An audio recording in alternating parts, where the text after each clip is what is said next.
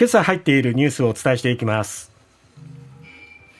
秋葉復興大臣公職選挙法違反疑惑や政治と金の問題で今日更迭。差別発言を繰り返した杉田水脈総務政務官も交代へ。安全保障に関わる特定秘密の漏洩初の摘発。海上自衛隊の一等大佐を書類送検懲戒免職に。アップルの日本法人 iPhone の免税販売をめぐり2年間でおよそ140億円の消費税を追徴課税されたことが明らかに。北朝鮮の無人機5機が韓国領空侵犯も韓国軍撃墜できず。公立小中高と特別支援学校精神疾患を理由に休職した教員が過去最多に。まずは政治と金。岸田総理は事務所費問題などが指摘される秋葉復興大臣を交代させる方針を固めました。毎日新聞一面です。事実上の更迭です。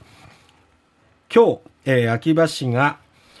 辞表を出して、まあ、それを受け取って正式決定という運びになります、はい。えー、秋葉復興大臣が辞任となりますと岸田政権発足後に不祥事で辞任する閣僚は4人目と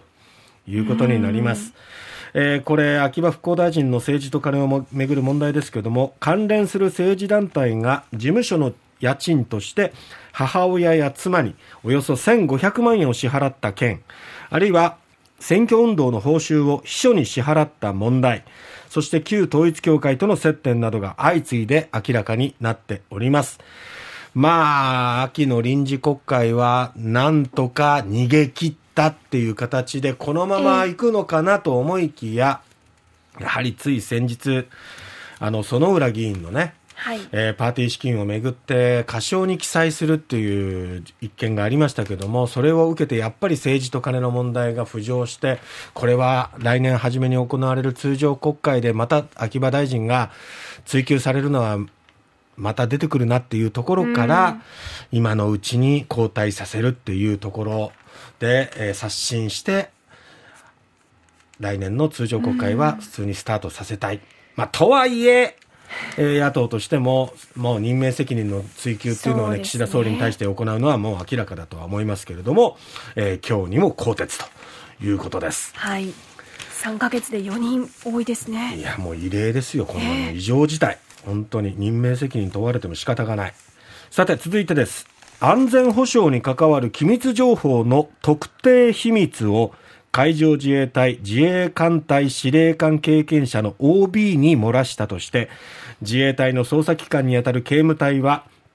昨日幹部学校所属の井上隆一等海佐を特定秘密保護法違反と自衛隊法違反の容疑で横浜地検に書類送検しました。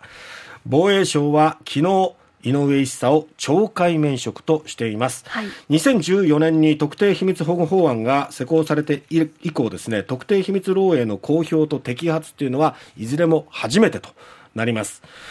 えー、防衛省によりますと井上元一佐はこの情報業務軍司令を務めていた20年の3月に元司令官に対して安全保障情勢に関する説明をした際特定秘密にあたる情報を漏らしたとされるということなんですね、はい、えー、情報業務軍は機密を専門的に扱う海上自衛隊唯一の部署で司令はこのそのトップです、はい、漏らした機密日本周辺の情勢に関するものや自衛隊の運用訓練に関する情報だったということなんですが OB とはいえ元、まあ、上司しかも元司令官というと、まあ、海上自衛隊の幕僚長に続く位置ということもあって、えー、まあ上位形つ上の言うことには従えなかったあの逆らえなかったっていうことなのか。あとはもう一つは、まあ、元司令官ということもあってこの外部に漏らすっていうよりは元身内っていうこともあって、はい、その辺がちょっとこう希薄していたのかなという部分もありますがやっぱり上の言うこと逆らえないっていうこのね自衛隊ならではのこう。資質というか気質というかねそういうものもあったのかもしれません。まあでも国の安全に関わることですからね。それを漏らすっていうのはあってはならないことですからね、えー、えー、この元司令官の方はいろいろ講演会なども行っていたということで現場の今の状況っていうのを知りたいということで取材みたいなものをしていたということなんですがだからといって漏らしてはいけませんね、はい、続いて iPhone の、えー、免税販売をめぐってアメリカアップルの日本法人アップルジャパンが東京国税局の税務調査を受けて2021年9月期までの2年間でおよそ140億円の消費税を追徴課税されたことが関係者の話で分かったと。一人で数百台を購入するなど転売目的が疑われる取引が相次ぎおよそ1400億円分について免税要件を満たしていないと指摘されたということです。はいまあ、1400億円の消費税分ということで、その10%、140億円が追徴課税ということになりますが、はい、iPhone が、